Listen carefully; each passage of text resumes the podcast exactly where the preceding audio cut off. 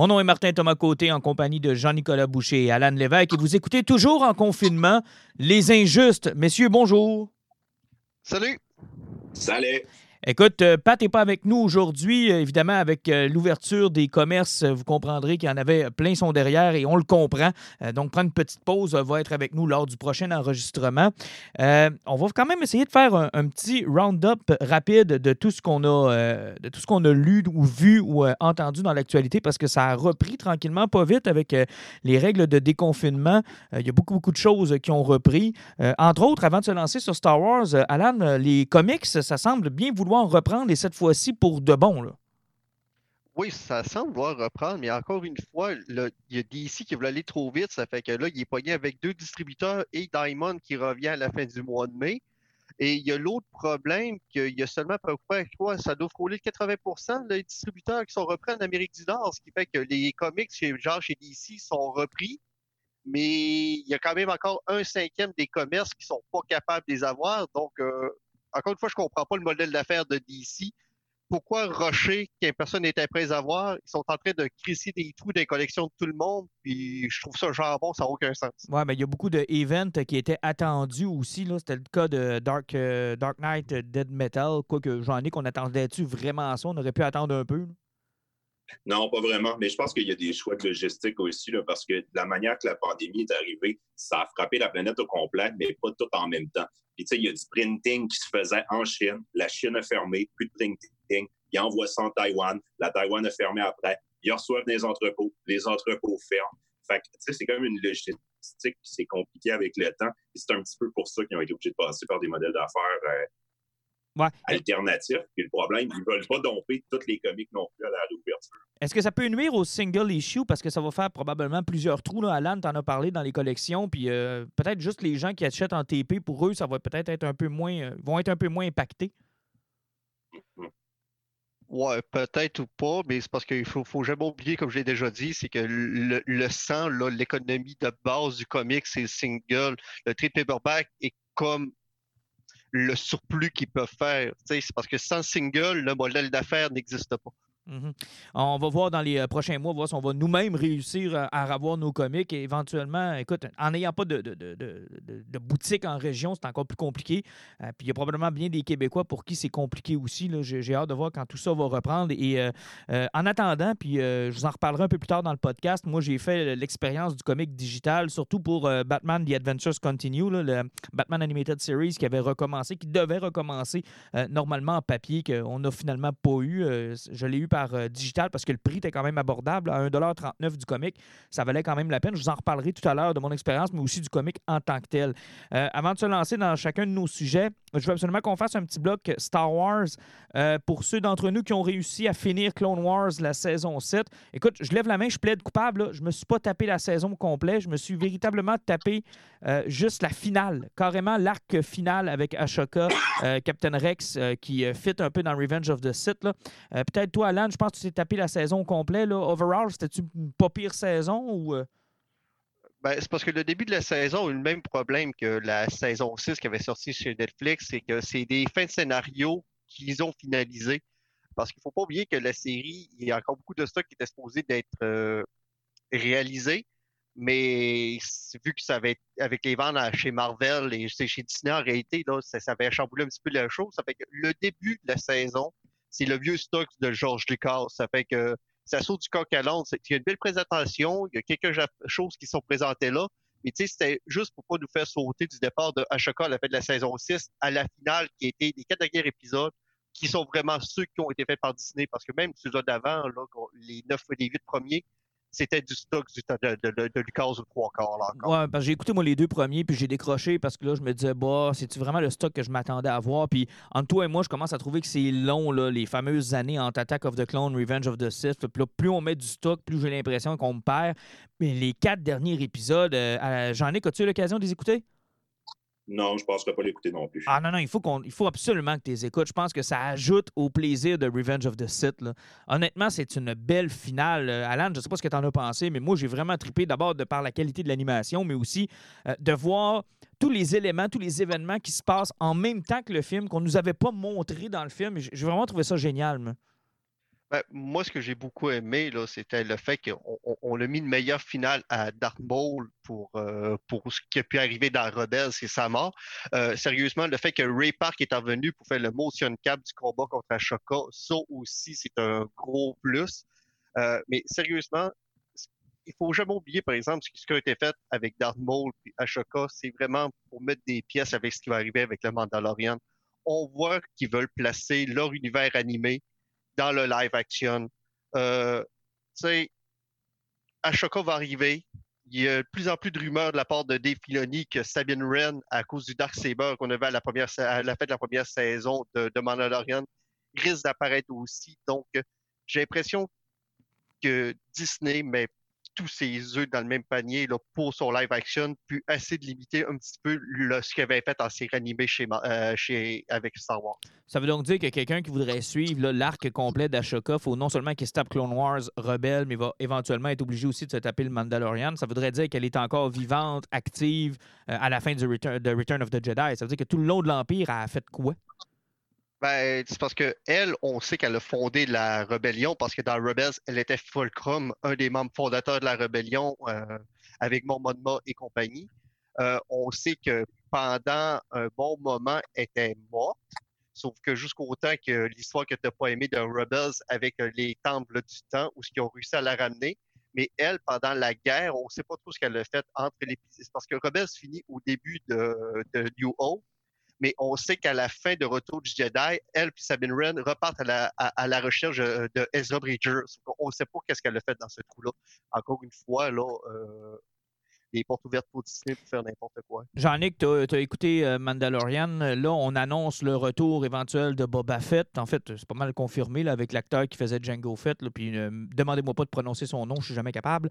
Euh, mais sachant maintenant qu'on va dans le territoire d'Ashoka, qu'on va peut-être essayer de boucler des boucles avec les séries animées, est-ce que ça, ça réduit ton hype pour une deuxième saison de Mandalorian?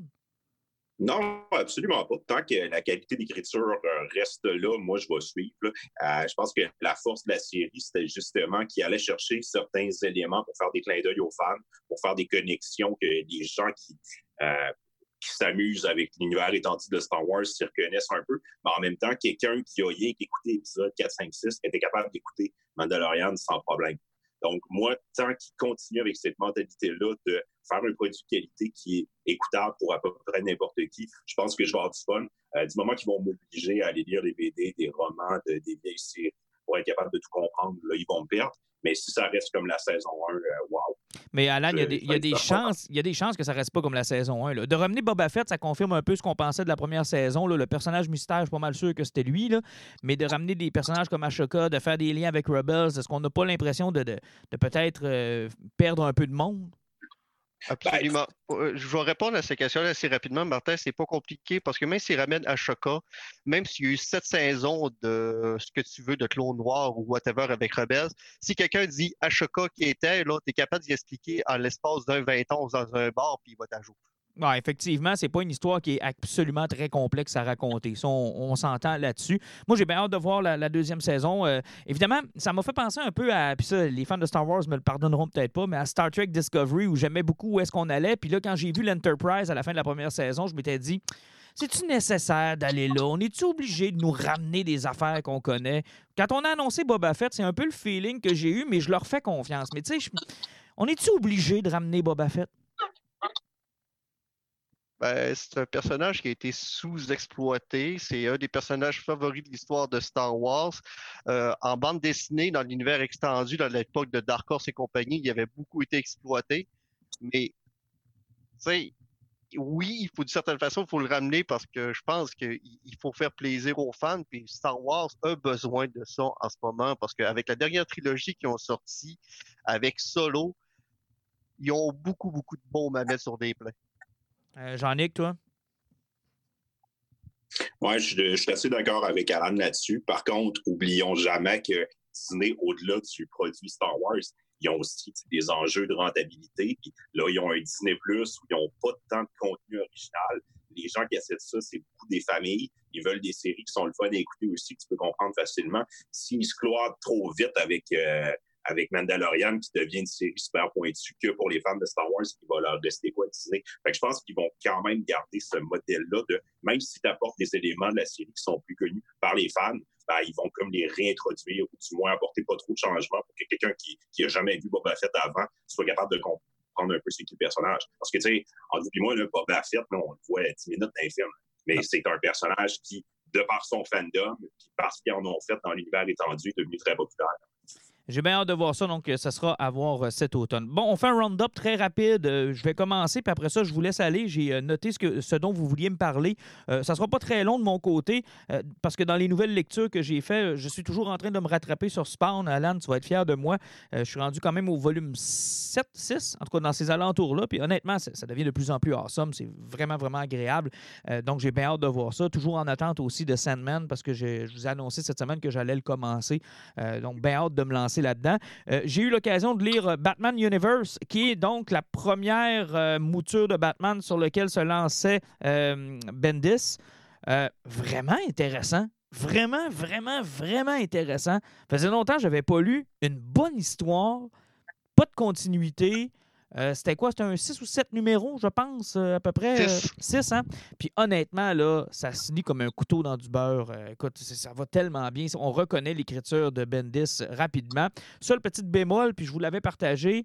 ça sonne. Comment je pourrais expliquer ça? C'est c'est pas le Batman qu'on est habitué de lire. Il, Bendis a un peu, comme n'importe qui d'autre, une, empreinte. Il y a quand même un, une marque de commerce dans son écriture. Ça fonctionne bien pour des personnages comme Al Jordan, comme euh, Superman, comme Spider-Man, comme euh, pour des personnages comme ça, ça fonctionne bien.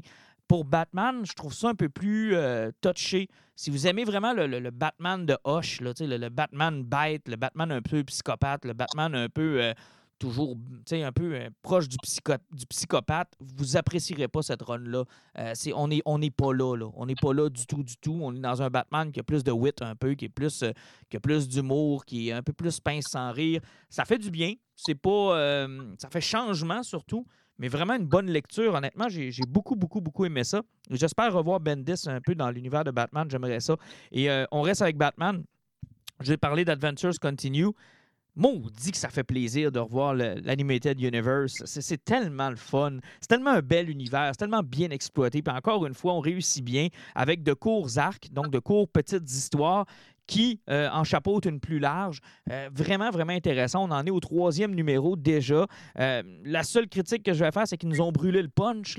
Si vous n'avez pas lu les articles qui font référence à Batman Adventures, vous êtes chanceux. vous vous êtes peut-être préservé d'un punch. Pour le reste, écoute, euh, je ne le dirai pas parce que je ne veux pas faire comme eux. Là. Je ne vous, vendrai pas le punch. Mais euh, beaucoup, beaucoup d'introductions de personnages euh, qui ont marqué l'univers de Batman depuis qu'on avait laissé l'univers d'animation, qui font maintenant leur apparence. Entre autres, c'est le cas de Deathstroke. Ça veut dire ça, j'en ai que Deathstroke n'avait jamais été dans cet univers-là? Oui, ben, je pense qu'il existait, mais on effectivement, on ne l'a jamais vu. Non, non, on ne l'avait jamais vu, puis ils l'ont introduit dans le troisième numéro. Vraiment une belle addition. Euh, et de la façon dont ils l'ont introduit, c'est intéressant. Donc, euh, j'ai bien hâte de, voir euh, où est-ce que ça s'en va. Donc, vraiment, là, en plus, c'est facile. C'est dans votre cellulaire. Vous avez l'application de DC Comics. Vous allez les chercher. C'est 1,39 par numéro. Il n'y a rien là, Vous ne vous ruinerez pas avec ça.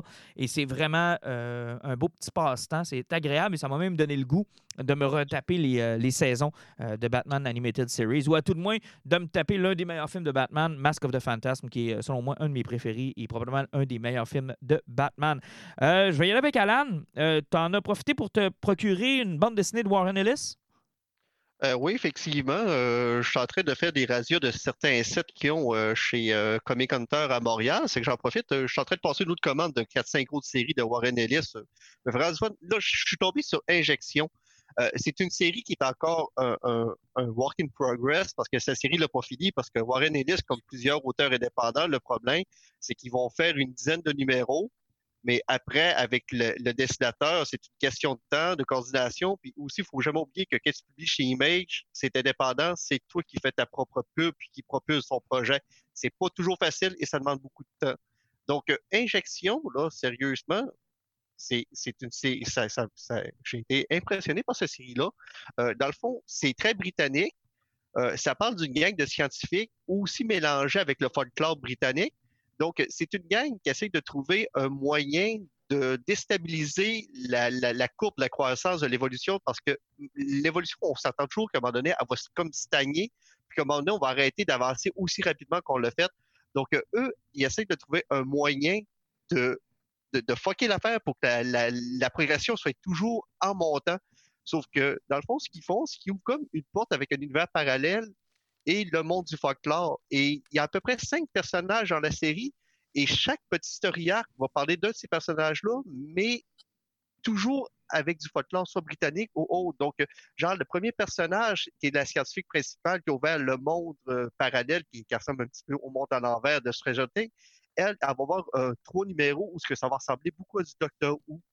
On a un détective dans cette série-là qui fait beaucoup de déductions. Lui, son story c'est vraiment du Sherlock Holmes. Après, on a une hacker informatique qui va ressembler beaucoup à du MI6 avec James Bond et compagnie. Ça fait que chaque personnage est lié à quelque chose qui vient de l'Angleterre. Euh, c'est vraiment intéressant, c'est super bien dessiné, c'est assez fucké. Euh, c'est très cru parce que c'est du Warren Ellis, ça fait que... mais sérieusement, même si la série n'est pas, complétée, la finale qu'on a présentement ferme bien la boucle comme, quand même. Ils ont-tu le, le, temps de le mettre en TP ou vraiment il va falloir chercher les single issues? Les, les TP, ils existent. Il faut, on ne va pas les trouver. Puis normalement, l'année prochaine, il est supposé de retomber dans sa série, là, puis, euh, publier, je crois, il reste six numéros à peu près à publier, c'est tout. Là. OK, OK. Fait qu'il va y avoir une finale. On ne se ramassera pas avec un trou. Non, euh, ça risque pas de faire comme Fell qui avait fait en 2008 10 environ ou un petit peu avant, ou ce que dix ans plus tard, on attend encore la suite. Ça n'arrivera jamais parce que je suis même plus sûr que Ben, ben n'était pas ce dessine, là, mais euh, c'est souvent le problème avec Warren Ellis, ce type d'auteur-là. Euh, il commence des projets, puis euh, après, il tombe sur d'autres choses. Mm jamais de fin. Tu as eu l'occasion de rentabiliser aussi ton abonnement à Amazon Prime, une autre série que tu nous suggères. Tu as vraiment l'air à apprécier hein, ton tour d'Amazon Prime. Ben, c'est parce que Amazon Prime, contrairement souvent avec les séries Netflix que j'ai, ou ce que je comprends pas pourquoi que Netflix, quand ils font une série, ils voient leur 10 heures comme un tout, ça fait qu'ils sentent pas le besoin de te mettre en situation d'être trois premières heures. Ils disent, même si je le fais cinquième heure, ils vont l'écouter dans la même soirée. Euh, je suis en train d'écouter Witcher, puis euh, je pète les, je, vais péter un plomb parce qu'il a rien dans cette série-là. J'ai joué au jeu, puis il faut que je fasse de la déduction sur l'univers que je connais pour comprendre la crise de série, ce qui fait pas de sens. Mais tandis qu'avec Upload, les séries avec Robbie Hamel, le cousin de Steven Hamel qui joue dans, le, Arrow, encore une fois, c'est une petite comédie bien simple, un petit peu dark de temps en temps. Euh, c'est très drôle, les épisodes de 25 minutes. Et en gros, l'histoire, c'est que ça se passe en 2033 et on a laissé tomber le paradis et tout ce qui euh, est religieux. Quand tu meurs, on peut te télécharger dans un monde virtuel. Ah, intéressant. Exactement. Donc là, on embarque sur toutes euh, les, niaiseries qu'il peut avoir par rapport à ça, parce que tu vis dans un monde virtuel à la Facebook, ce que tu fais écœurer par des intelligences artificielles, ou ce qu'il va y avoir de la pub pour rentabiliser ta mort et euh, des niaiseries comme ça. Sérieusement, c'est très drôle. Une belle petite histoire d'amour qui est en de ça. Puis l'humour est, parfois tellement déplacé et drôle. Euh, sérieusement, c'est 10 épisodes la première saison, 25 minutes par épisode, ça s'écoute tout seul. Robbie Hamel est tout aussi sympathique que Stephen Hamel. Et sinon, encore plus drôle, euh, si vous avez quoi, euh, c'est quoi, trois heures et demie, écoutez ça? Vous avez trois heures et demie à passer, là, ça vaut vraiment la peine. très rapidement, je veux que tu me parles de Fight Club en deux, trois minutes. Euh, Fight Club, il y a eu deux séries supplémentaires à la suite du film. Il y a eu Fight Club 2 que personne n'a compris parce que même Chuck Palahniuk n'avait pas compris comment faire une bande dessinée. Ça a été une petite catastrophe. Là, je viens de lire Fight Club 3 qui avait été publié, fini publié l'année passée. c'est encore plus trash que jamais, cette affaire-là. De un, Chuck Palahniuk, je suis convaincu qu'il déteste l'humanité, qu'il veut tuer tout le monde. Euh, il y a un gros problème avec la série, c'est que le personnage principal, Tyler, essaie de, de, diminuer la population mondiale avec l'ITS, donc avec une espèce de virus créé qui essaie de transmettre à tout le monde il y a toujours un petit malaise en tant que pandémie que tu vois que du monde veut décimer la population avec un virus. Et euh, un, gros plus, par exemple, à la série, pour vous dire tellement que c'est trash et euh, OK. Euh, il y a un scientifique très connu avec la mâchoire croche une 16 roulante, là, ben, qui se fait une orgie avec une madame de 90 ans. Ah. J'ai pas, ok, j'ai pas donné de nom, mais on, voit la séquence. On sait tous c'est qui, et puis on a tous des images, malheureusement. Merci beaucoup, Alan, pour ces belles images. Oui, effectivement, c'est un mot si vous voulez euh, avoir des images qui brûlent votre rétine. Ben oui, si vous voulez absolument voir ça une fois dans votre vie, c'est là que ça se passe. Oui. Merci. Jean-Nic, tu vas me parler de jeux vidéo? Oui, bien rapidement, le remake de Final Fantasy VII j'ai passé à travers euh, dans les dernières semaines. on a eu peur de ne pas euh, l'avoir, celui-là. Hein? Tu as réussi à mettre la main dessus? Oui, ben, je l'avais précommandé, euh, ça fait presque un an et demi. Fait que j'étais pas mal de l'avoir. J'ai dû attendre, je ne l'ai pas reçu la journée de la sortie. Mais c'est une belle journée pour en parler parce qu'aujourd'hui, c'est le 30e anniversaire de la sortie de Final Fantasy en Amérique du Nord. le remake de Final Fantasy VII, qui est probablement un, un des premiers gros jeu blockbuster qui était sorti en 97 euh, sur la PlayStation. Euh, le remake, c'est plaisant, mais ça a la qualité de ses défauts. Le jeu est magnifique. On est sur un jeu de fin de console. Les systèmes de combat sont vraiment plaisants. Par contre, c'est du Walking Fantasy encore comme ils font depuis à peu près Final Fantasy XII. Donc, euh, tu marches vers la prochaine cutscene, tu marches vers la prochaine cutscene, il y a des combats entre les deux. Par contre, c'est une super opportunité de réécrire l'histoire de Final Fantasy VII qui était vraiment cool. Euh, c'est bourré, je veux dire, ça découline de clin d'œil pour les fans de la série. Si vous avez le moindrement été marqué ou vous avez aimé Final Fantasy VII, vous devez jouer au remake. c'est une belle expérience. Mais si tu as joué, c'est-tu véritablement identique? C'est-à-dire toutes les clés sont les mêmes, tous les trucs sont les mêmes, toutes les. Ah non, absolument pas. C'est un véritable remake. Ils ont reconstruit le jeu de zéro. le scénario est a été tweaké. Il y a certains personnages qui prennent plus d'importance. C'est un jeu qui a quand même une trentaine d'années, mais ça a été reconstruit au complet, même les mécaniques, parce que Final Fantasy VII est un, jeu de rôle japonais classique avec du tour par tour. Euh, T'équipes tes personnages et attaques. Là, on est vraiment plus proche d'un jeu euh, d'action, comme euh, on est plus proche, mettons, du dernier Zelda que du dernier Final Fantasy. OK, Le système de combat plus proche de Final 15.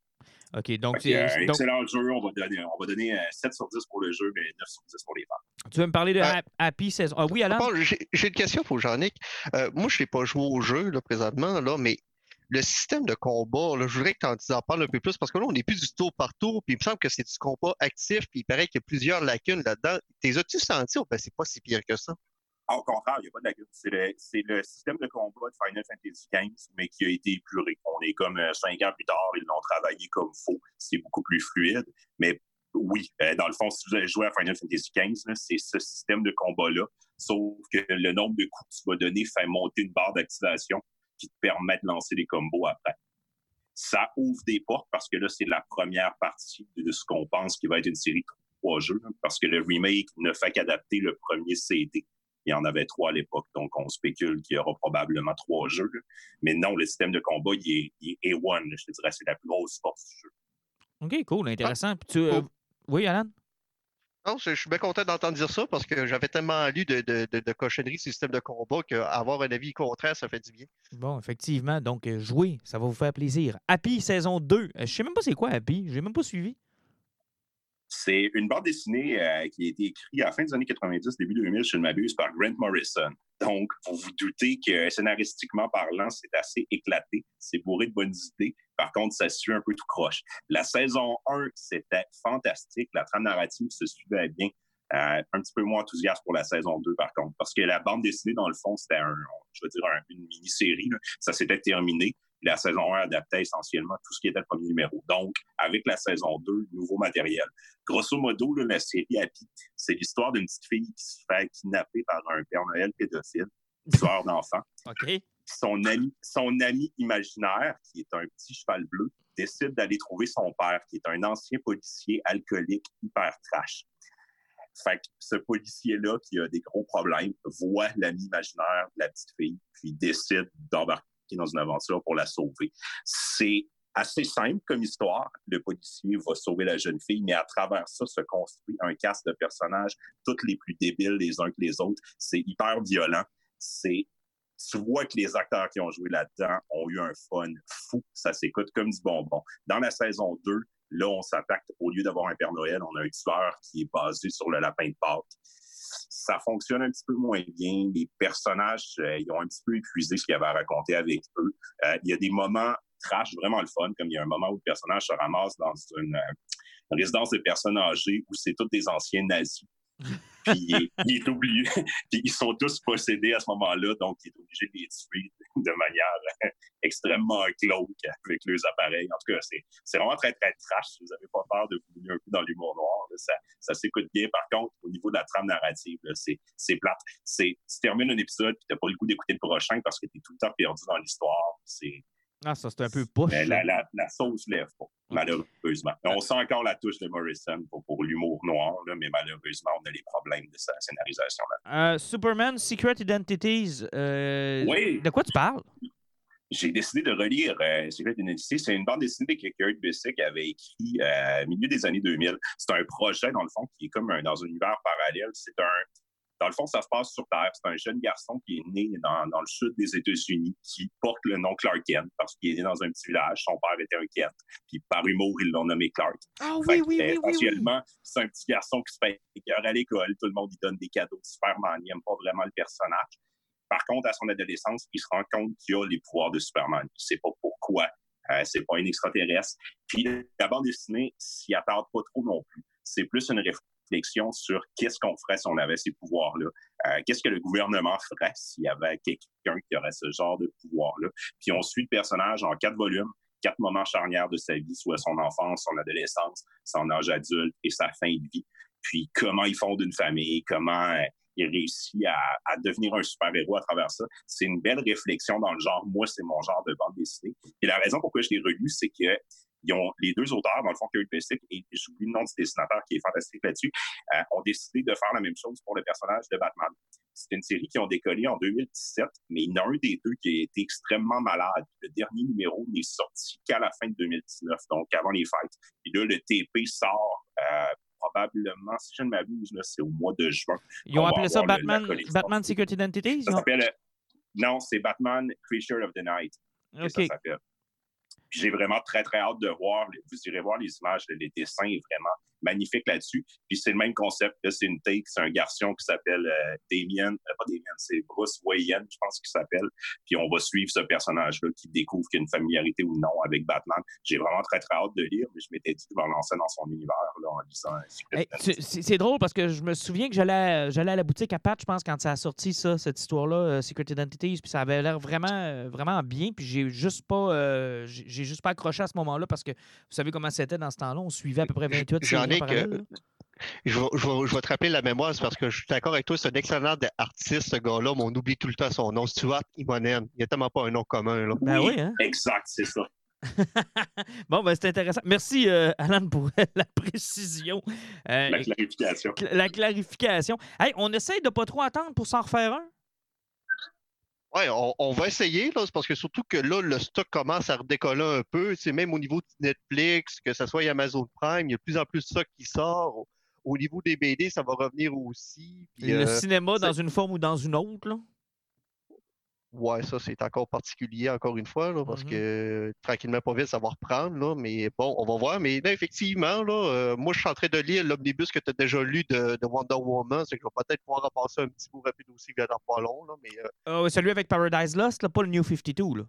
Ouais, le Paradise Lost, effectivement, le truc ultra religieux. Tu, tu, me diras à quelle page tu as abandonné?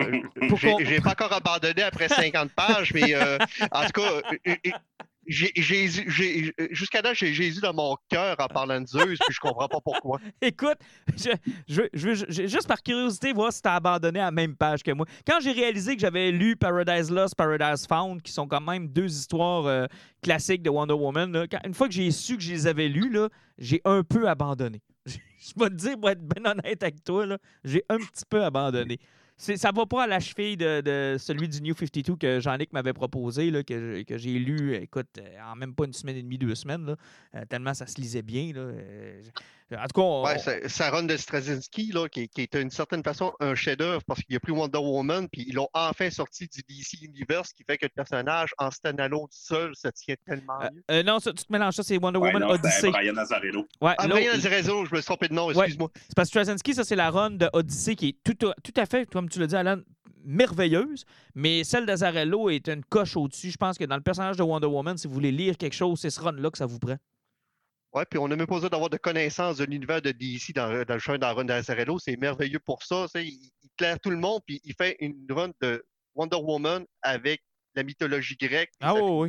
Il, ne rencontre pas Batman, Superman n'est pas là. On n'a jamais, on n'entend jamais parler de personne d'autre que de Wonder Woman et son euh, euh, et ses acolytes, puis ses, les Ah, dieux. ah, ah, les. New- on voit les New Gods. On voit les New Oui, Gods. on voit les New ouais, Gods, ouais. Mais, mais parle-moi pas justement de Batman qui est au début de la série, justement, de, de Jimenez, là, Ouf. où que je ne crois pas aux dieux. Les dieux n'existent pas, je ne crois qu'en moi-même, je m'aime moi-même. Et Huntress qui fait comme Pourquoi je me battrais avec les dieux, je ne crois pas aux dieux. Hey man, si t'as Darkseid d'un bord, t'as Superman, puis t'as Wonder Woman qui est là, viens pas me faire chier que tu crois pas aux c'est quoi? Tu sais, t'as rencontré Zeus genre huit fois dans ta carrière, là, c'est ta gueule, c'est sûr que tu y crois. Mais bon, écoute, euh, on y reviendra euh, évidemment là, d'ici euh, une semaine ou deux. On va essayer de se donner un rendez-vous. Puis avec Pat, cette fois-là, les gars, je vous souhaite un bon, une bonne fin de confinement. Peut-être que la prochaine fois, on aura la Aïe, permission de se rencontrer. Ouais, puis oublie pas de. Avant oui. de partir, avant de partir, Oui. très important. Jeff Lemire, il y a un projet Kickstarter Ah. de bande dessinée. Important d'aller l'appuyer. Hey, ce sera pas long. Euh, pour le casser, Shane Murphy, vendredi, lance le sien sur Indiegogo. C'est que Shane Murphy, le 15 mai, en après-midi, allez supporter Shane. Encourager les deux, encourager les deux. Vous pouvez effectivement faire les deux. Messieurs, je vous souhaite une excellente fin de semaine. Salut! Salut. Bye bye. Bon, c'est parfait, on est entré là-dedans.